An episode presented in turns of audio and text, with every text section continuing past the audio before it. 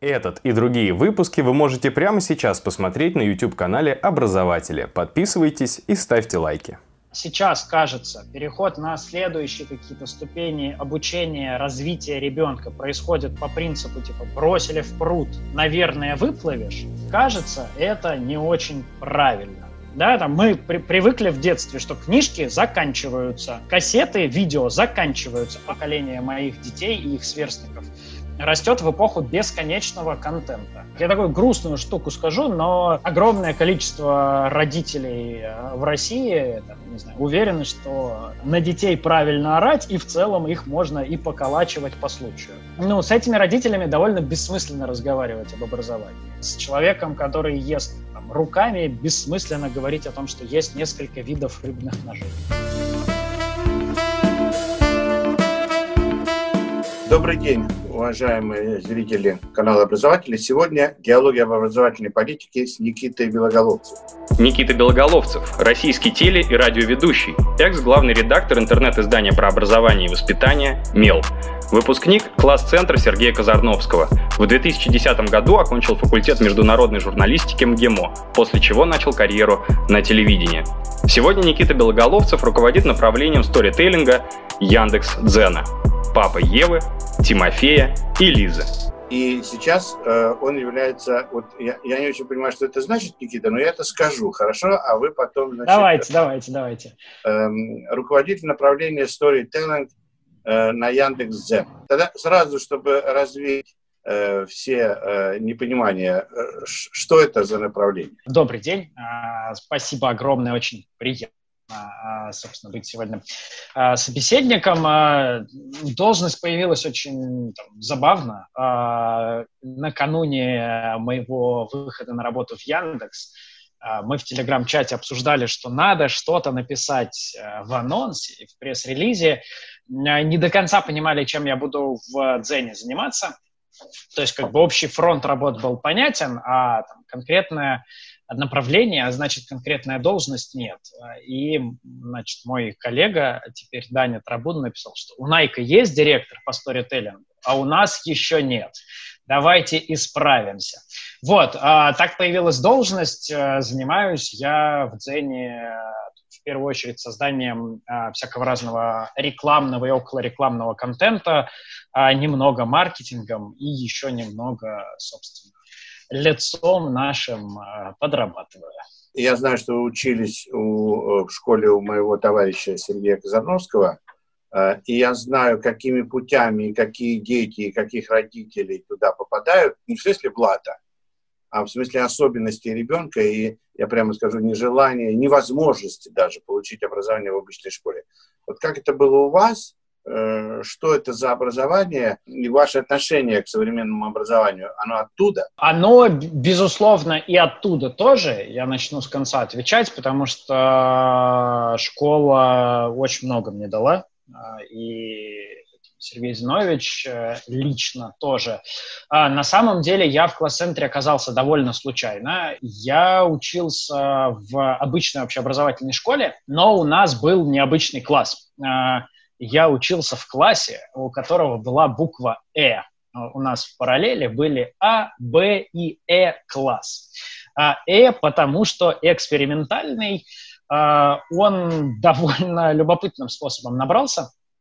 А, у учительницы начальных классов, а, прекрасной Ирины Николаевны, сын должен был пойти в первый класс, и она как-то не очень доверяла школьному образованию, и поэтому решила, что будет учить его сама. Ну, то есть она была педагогом в другой школе, перешла на работу в школу, куда я должен был пойти учиться, предложила директору, значит, эксперимент с более сложной программой, там, английский с первого класса, ей дали возможность отобрать детей, которых она хотела в этот класс. Вот, а мой брат, который учился на класс младше, учился так себе. Учился так себе, с тройками, без интереса, с не лучшей компанией. Вот, родители стали искать ему школу, узнали о существовании класс-центра и очень захотели туда нас перевести. А Сашу переводили туда, собственно, осознанно, меня прицепом. Это было в восьмом классе. Проучился там а, три дня. И что-то как-то мне не очень понравилось.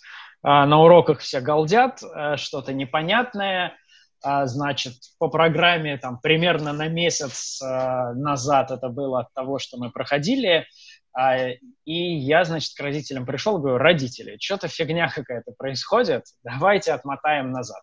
Вот, а так как еще даже документов моих не успели забрать из прошлой школы, я, значит, вернулся и доучился а, в школе номер 90. Вот. А, потом летом съездил а, в лагерь. У класс-центра традиционно были и там, сейчас есть летние программы, и там я втянулся, и девятый класс я уже учился в класс-центре, где, собственно, школу и закончил. Я, наверное, такой не совсем обычный ученик класс-центра, потому что я как раз отлично себя представлял а, в, образов... в общеобразовательной школе. Мне там в целом было хорошо, и поэтому в класс-центре я, в общем, там а, часто отдувался за школу, участвовал во всяких там олимпиадах, конкурсах, а, выигрывал Московскую олимпиаду по литературе, участвовал во Всероссийской олимпиаде по литературе. Но, конечно же, пространство класс-центра с театральной школой школой, с музыкальной, со всякой кросс-предметной историей. Дало мне невероятно много. Очень многие приходят в класс-центр для того, чтобы как бы свой творческий потенциал реализовывать, открывать, и потому что иначе не могут, потому что хотят быть актерами, режиссерами, театральными продюсерами, музыкантами и так далее.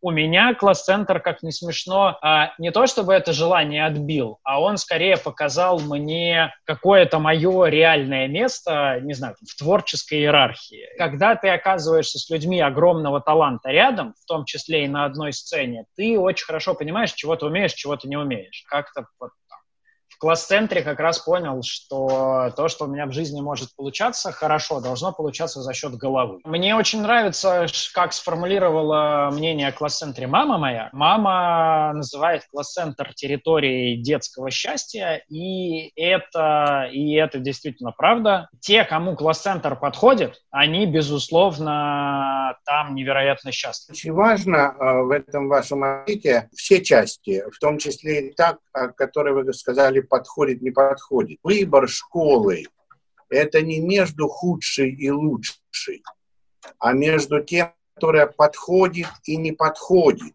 И в этом смысле школы должны быть разные, и это многообразие должно быть большое. Это очень трудно обсуждать с родителями. Э, вот что значит подходит и не подходит? Вот в вашей э, Еве, которая сейчас во втором классе, если я правильно понимаю, да? Да, да, да. Ну вот сейчас перешла в третий. Почему ей подходит? А, ну, смотрите, мы понимали, что школа должна быть э, территориально близко. А, все, значит, директора школ, с которыми я советовался, говорили, что Никита, 20 минут от двери до двери в начальной школе. У нас 20 минут от двери до двери не получилось, а у нас там получилось 35-40 от двери до двери, ну и 20, в общем, даже со школой на районе не очень получалось. А, э, это пункт первый и, наверное, важный. Второй пункт. Мы очень хорошо понимали, что Ева человек э, очень такой разнообразно одаренный и разными вещами интересующийся.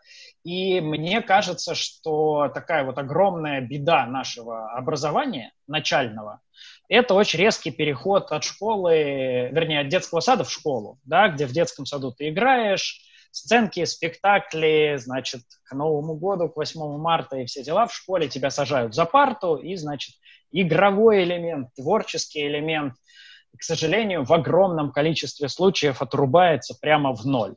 А, нам было очень важно его не отрубить, вот, и класс-центр, который дает возможности для, значит, самого разного выражения в этом смысле было очень важно. И мы понимали, что для Евы это терпимая нагрузка, и что ей будет интересно, там она оставит себе время на уроки и так далее. Ну, а решающим аргументом были слова Люды, моей жены, что «Никита, не ты же будешь Еву забирать из общеобразовательной школы и вести в музыкальную и потом на балет». Вот, поэтому, пожалуйста, пусть это будет в одном месте, потому что иначе я э, с твоими и с моими детьми сойду с ума. Никита, могу я воспользоваться случаем опробировать на вас в корыстных целях некую антологию, как говорили у нас в деревне? Давайте. Значит, мы с товарищами затеяли инициативу ГОС 4.0. Может быть, вы слышали или читали об этом у нас в вестях. И там есть некоторые понятия, которые выглядят не то что новыми, а ненасыщенными содержанием. Угу. И у нас дискуссия, как эти понятия подавать, насытить их научно, фундированно, так сказать, концептуально, или попытаться понять вот эту зону ближайшего развития между общественным восприятием и определенным экспертом. Эксперт uh-huh. понимает. Вот я стою за то, чтобы человеческим языком насытить публичным пониманием и потом показать как это дело развиваться может, и это, значит, дать для обсуждения. Вот я хочу вам предложить три понятия, представления. Давайте, давайте. И попросить вас их, значит, как объяснить, что это значит.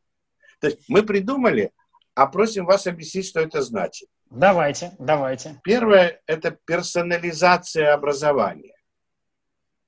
Короткий ответ. Персонализация образования – это, наверное, предоставление учащимся возможности настраивать свою, значит, образовательную траекторию, нахватался умных слов, э, ну, собственно, учить в первую очередь то, что им кажется там, правильным, нужным и важным. Вот, но мне кажется, что лет через 7-10 э, мы столкнемся в мире, где безумное множество профессий вот, и где, собственно, стандартизировать какие-то профессии будет очень сложно. СММщик, пивовар, а, вот, сказочник, робототехник, и так далее. Произойдет персонализация профессий. Персонализация профессий а, произойдет, потому что нужны будут люди с необычными разными наборами скиллов и знаний. А, и этот необычный разный набор скиллов, знаний, зон перспективного развития должен по логике обеспечиваться системой образования, которая, вот, значит, людей с необычным набором знаний, умений и навыков должна выпускать. И, наверное, это должно называться персонализация образования. Просто супер. Даже мне стало более четко. Я вот эту линию с персонализацией профессий не всегда. У меня была другая история, но супер. Большое вам спасибо. Вторая история немножко похожа на то, что вы обсуждали э, про бесконечность контента, но чуть-чуть по-другому. Опережающий контент. Ну, смотрите, я бы, наверное, это объяснил так. Проблема школьного образования э, довольно вечная – в том, что школа всегда готовит к прошлой войне. Когда все вокруг ускоряется, то как бы не к прошлой, а часто там к поза-поза-прошлой. Вот, в этом смысле, наверное, одна из э, задач школы, э, ну, типа идеальной школы, не стараться все время фиксировать какие-то изменения, потому что, ну, это как бы это ахиллес и черепаха, да, когда ты фиксируешь изменения и потом спускаешь их вниз, ты всегда опоздал, не, нет шанса успеть. Вот, и в этом смысле как бы понимать, изучать и смотреть на то, что там происходит сейчас, и, возможно, пытаться все время думать вместе э, с учениками, что будет происходить дальше. Я, значит, э, люблю такую фотку где мои друзья разговаривают с моей дочкой, у меня на дне рождения, она подписана, значит, директор агентства и руководитель SMM направления слушают лекцию эксперта по ТикТоку. Эксперт по ТикТоку, разумеется, Ева.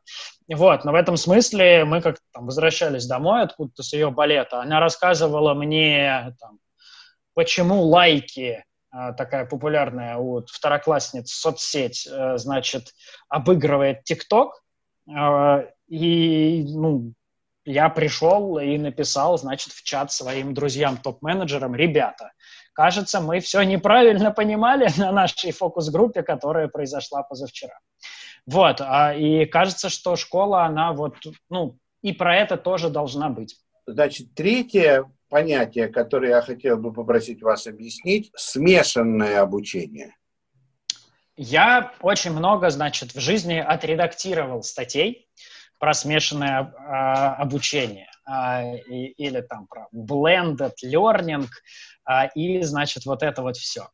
Вот, и мне казалось, что это так прикольно, классно и так далее, но как-то этого никогда не было в моей жизни.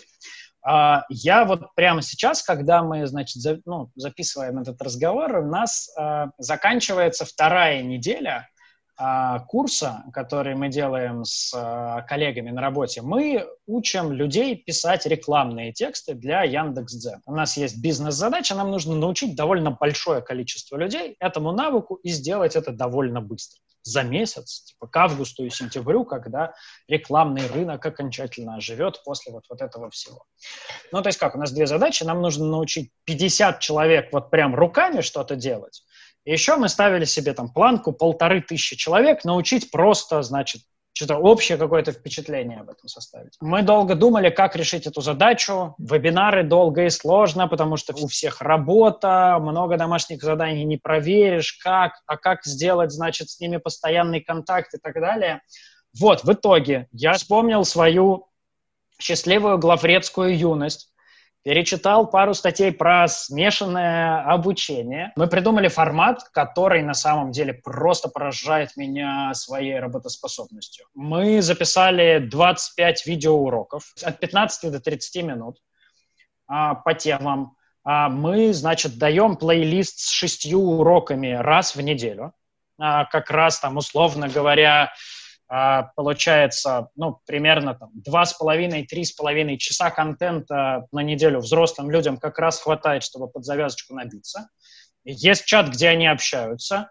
А, есть, э, собственно, форма проверки домашних заданий, которые в этом же чате обсуждаются со всеми, сразу в онлайне разбираются ошибки. И есть еженедельные вебинары. И это так круто, это вообще какой-то невероятный опыт. То, значит, про что я писал э, три года назад, оказывается, классно работает в жизни. И я, собственно, сейчас, когда в роли педагога, как мы любим шутить, директора школы оказался, я, конечно, понимаю, насколько вот этот я бы его даже, ну, то есть, это, я не знаю, мне его очень нравится называть вот этот рваный формат обучения, да, где ты можешь рвать темп и нелинейно учить, и нелинейно учиться, насколько это круче того, что было, например, у моей дочки, да, когда это а, тот же урок, там тот же класс или та же институтская лекция, аудитория, ну, просто все у компьютеров. Вот, и насколько вот эти нелинейные процессы круче, эффективнее, насколько они экономят время, насколько это удобно, в общем, вау, магия. Это, оказывается, работает. Поскольку вы с легкостью и блестяще разъяснили мне то, что мы вот сами э, предложили, э, можно я нарушу правила и э, задам тогда олимпиадный. Знаете, э, я учился по кванту, в сельской школе учился, и физику по кванту изучал. У нас там была олимпиадная задача. Давайте, я рискну. Последняя, вернее, предпоследний вопрос, а последняя в этом ряду. Преадаптационная норма. Давайте я, короче, попробую порассуждать. Мне кажется, что у нынешней системы образования есть э, довольно большая проблема в том, что она таким, как вот сказали бы в интернете или в интернет-торговле, балковым принципом э, работает. Ну, то есть, условно говоря, у тебя есть э, одна прямая, вот, потом ты переходишь, значит, на вторую, на третью и так далее. У тебя ну, жесткие везде ступеньки получаются. Там, максимально жесткая ступенька детский сад, начальная школа, которую мы обсуждали, жесткая довольно ступенька, там, младшие классы, э, средняя школа. Не очень понимаю, как сейчас устроен там переход из 9 в 10, но, кажется, там тоже стало пожестче, чем было даже еще в, в мои времена. Жесткая ступенька школа-институт, э, по-разному ступенька из института э, в, значит, э, жизнь э, общую. Если бы я расшифровывал это понятие, я бы сказал, что, наверное, на каждой ступени обучения или развития ребенка предыдущая ступень должна формировать а, определенный и минимально достаточный набор знаний, навыков, компетенций, там, готовности и так далее для перехода на следующий. Вот, то есть в этом смысле а, сейчас кажется, переход на следующие какие-то ступени обучения, развития ребенка происходит по принципу типа бросили в пруд, наверное, выплывешь, вот, а кажется, это не очень правильно. И то есть, условно говоря, ты должен накапливать какой-то, не знаю, там, набор навыков учебы в детском саду и переходить с этими там навыками учебы и сидением за партой в начальную школу. Должен накапливать какой-то набор, там, я не знаю, работы с разными дисциплинами и с разными людьми в начальной школе, переходить в среднюю и так далее. Как-то так. Да, окей. В этом моменте я хотел бы вас спросить, что означает ваша фраза, вами произнесенная, которую мы в вестях образования с удовольствием воспроизвели. Заставлять ребенка овладевать бесконечным количеством знаний – это примерно то же самое, что носить тяжелый старый телефон Nokia со словами «Если что, как кастет использую». Угу.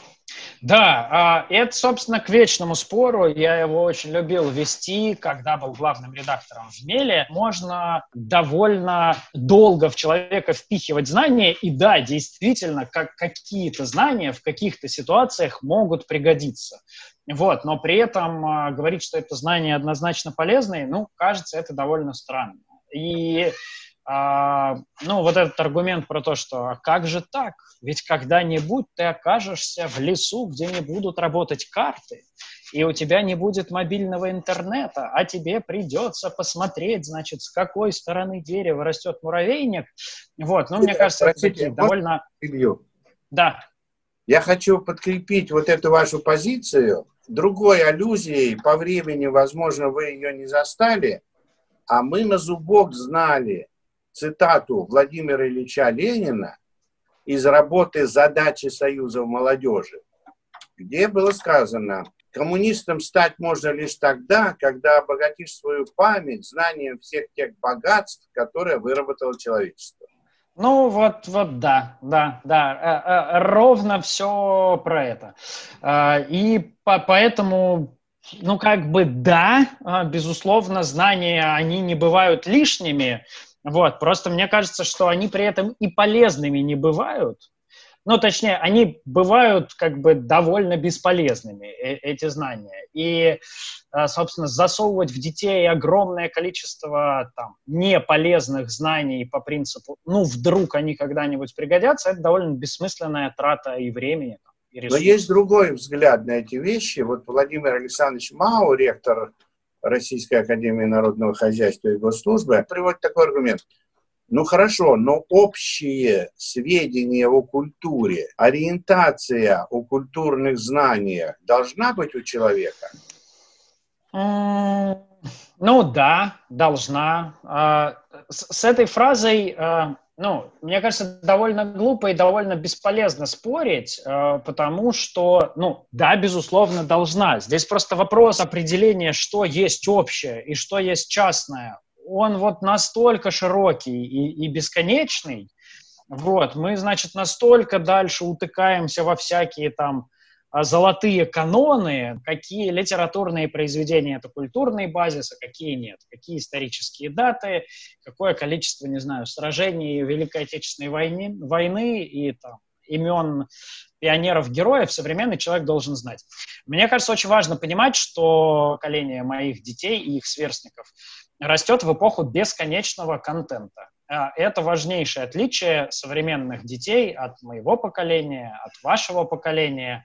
Да, мы выросли в эпоху конечного контента. У нас вот за вашей спиной книжный шкаф, да, там мы при, привыкли в детстве, что книжки заканчиваются, кассеты, видео заканчиваются, аудиокассеты заканчиваются. Ты как бы осваиваешь конечный кусок информации, и даже если какое-то направление знания тебе бесконечно интересно, то все равно, ну, как бы, конечно, количество книжек в библиотеке по этой теме, которые ты можешь прочитать. Вот, в этой ситуации широкий базис, а, во-первых, был необходимым, а во-вторых, ну, он просто набирался, да, у тебя там оперативной памяти было больше, банально. В ситуации, когда ты можешь бесконечно набирать э, контент и знания в интересующих тебя э, областях, важно не сколько общий культурный уровень с точки зрения вот, ну, прям прочитанных книг э, и, и энциклопедических э, фактов с точки зрения эрудиции, сколько умение и возможность искать какие-то связи, выстраивать взаимодействие, уметь связывать одно с другим и так далее. А, короче, инструмент, мне кажется, важнее сейчас гораздо, чем просто общий культурный уровень, инструмент познания, если угодно. Смотрите, как э, для меня поразительная вещь получается. Ваша точка зрения, ваше, ваше видение, ваша позиция в этом смысле, с моей точки зрения, не совпадает с тотальным большинством, с абсолютным большинством родителей, учителей, ну и ученых заодно, чтобы два раза не вставать, и ученых. Значит, и в то же время вы создали мега популярный э, медиаресурс об образовании. Угу. Как это сложилось? Да очень просто сложилось на самом деле, потому что, собственно, изначально э, для запуска мела э, искали человека, который понимает в образовании в первую очередь, и во вторую, как бы, и в медиа тоже ну, после какого-то количества времени, потраченного на поиски, стало понятно, что это единорог. Его очень сложно найти в дикой природе. А, вот, поэтому, собственно, стали искать человека, который, кажется, понимает в медиа. Таким человеком, в общем, увидели меня, хотя это тоже был довольно большой риск. Вот, значит, с а, обещанием под честное слово значит, нарастить э, фундамент знаний об образовании ну, чем я, в общем, да, занялся. Мне кажется, как раз э, огромный успех Мела, ну и огромная доля в успехе Мела была в том, что мы ну, не, не лезли на броневичок. У нас было правило прямо в самом начале Мела, что мы вообще не даем никаких ультимативных советов. А значит, даем пространство для размышлений нашим читателям. Вот, через какое-то время, когда мы стали уже довольно популярным ресурсом, читатели стали к нам приходить и говорить, ребята, пожалуйста, а вы можете нам немного сэкономить времени? Мы вам очень доверяем. Можно, пожалуйста, вы в каких-то ситуациях все-таки будете фор- фор- формулировать, значит, ультимативные пожелания, просто чтобы быстрее было, чтобы мы их, значит, прочитали Ловушка. и пошли уже. Ловушка.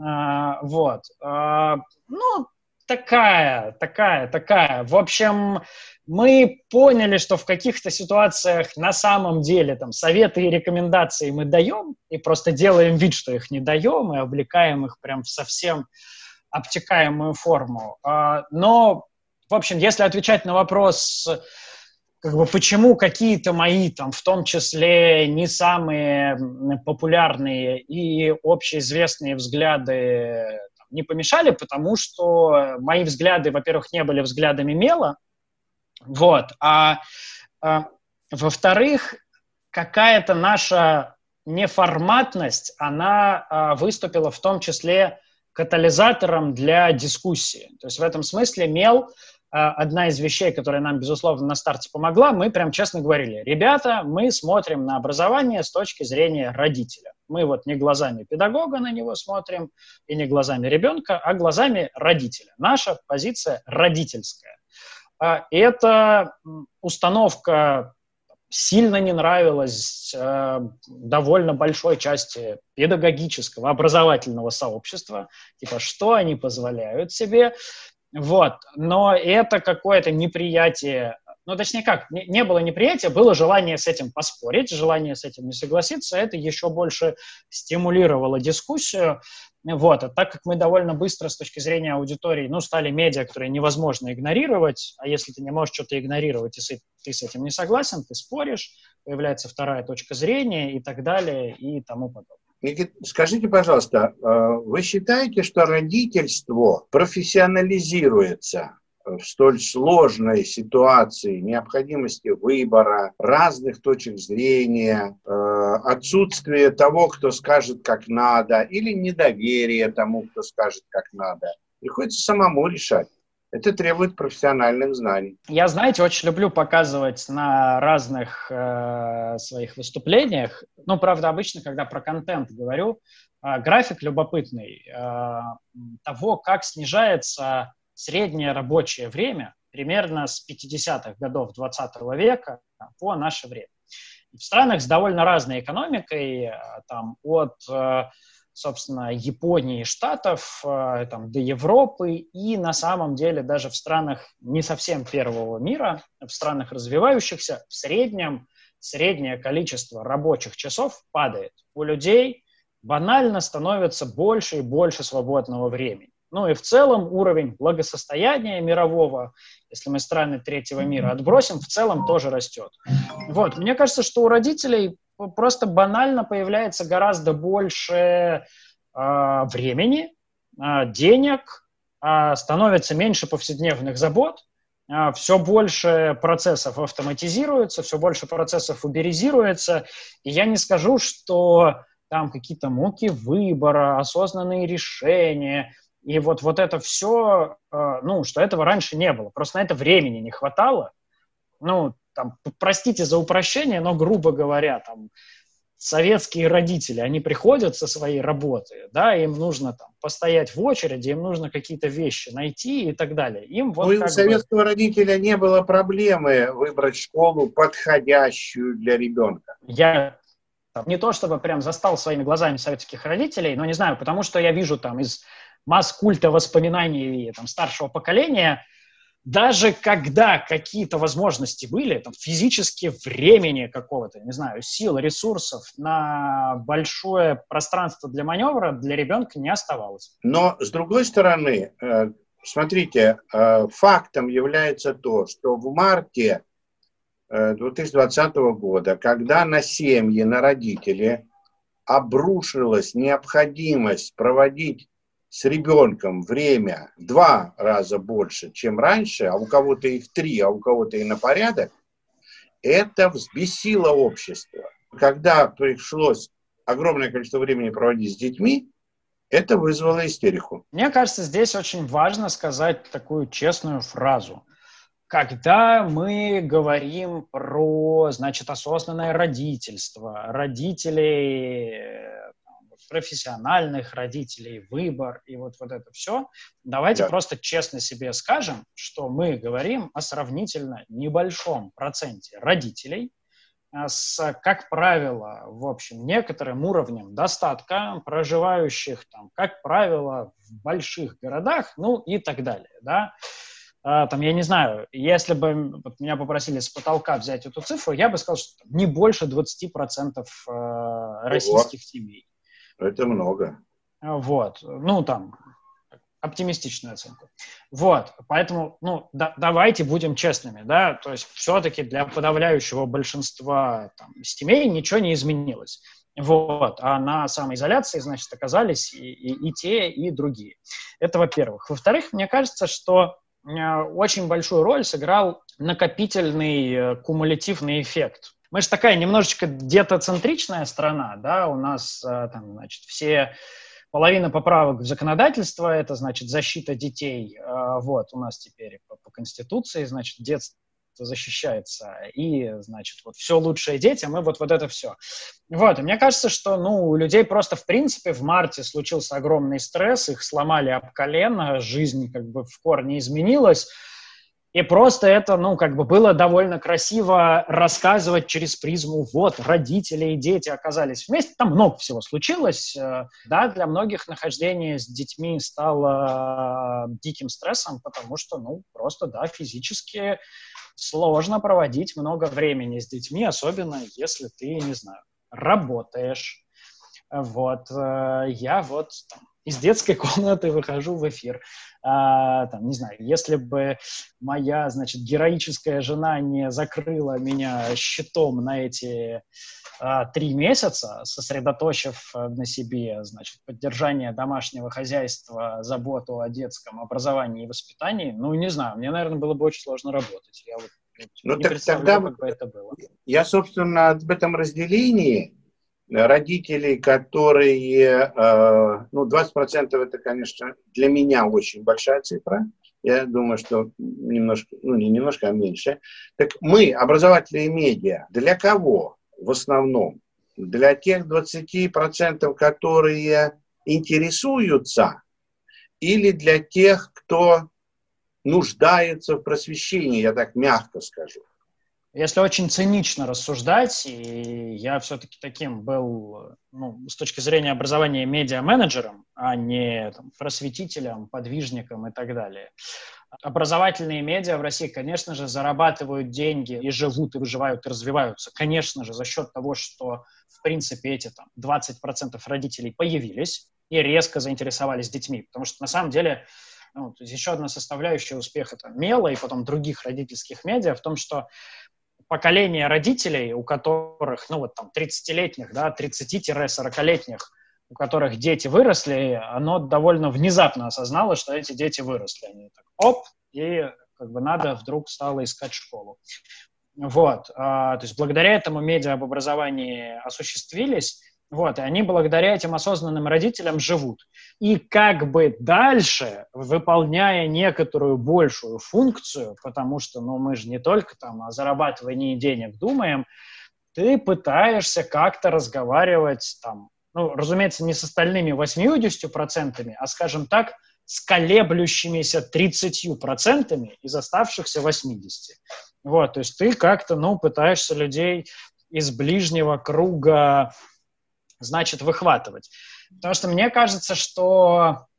Ну, то есть как, я такую грустную штуку скажу, но, там, я не знаю, огромное количество родителей э, в России, там, я не знаю, уверены, что а, на детей правильно орать, и в целом их можно и поколачивать по случаю. Вот, ну, то есть я думаю, что их, к сожалению, больше, чем 20%.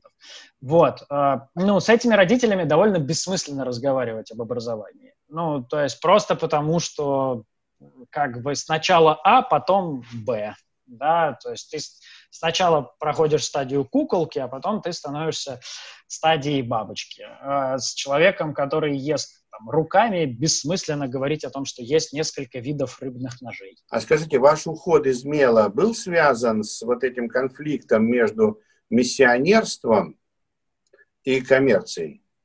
Не, вообще никак не связан. Там была такая, ну, наверное, даже приятная в некотором смысле история. Мы очень быстро росли, прям почти все время, почти каждый месяц, месяц к месяцу мело рос.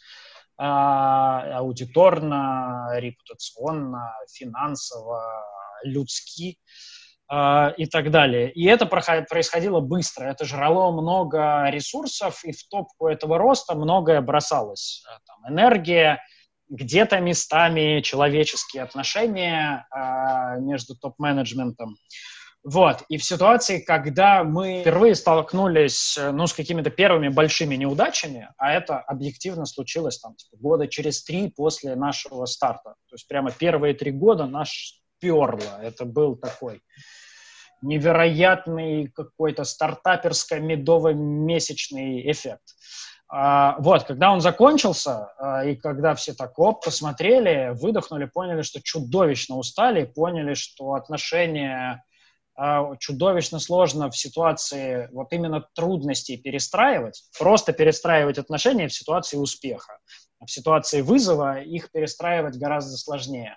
Вот, и мы поняли, что проще сильно перезапустить э, руководящий состав мела, это будет проще, эффективнее, приятнее, для, правильнее для всех участников процесса, чем пробовать новую химию а, в этой ситуации налаживать. В общем, а, не наливай свежее вино в старые мехи, как говорится в одной умной книге. Спасибо за разговор. Было очень интересно. К сожалению, основная часть вопросов, которые мы приготовили, осталась без ответа, но те ответы, которые были, они потрясающе увлекательно и интересно. Спасибо за разговор. На канале Образователи были диалоги об образовательной политике с Никитой Белоголовцем. Подписывайтесь, ставьте лайки, если это было интересно. Этот и другие выпуски вы можете прямо сейчас посмотреть на YouTube-канале Образователи. Подписывайтесь и ставьте лайки.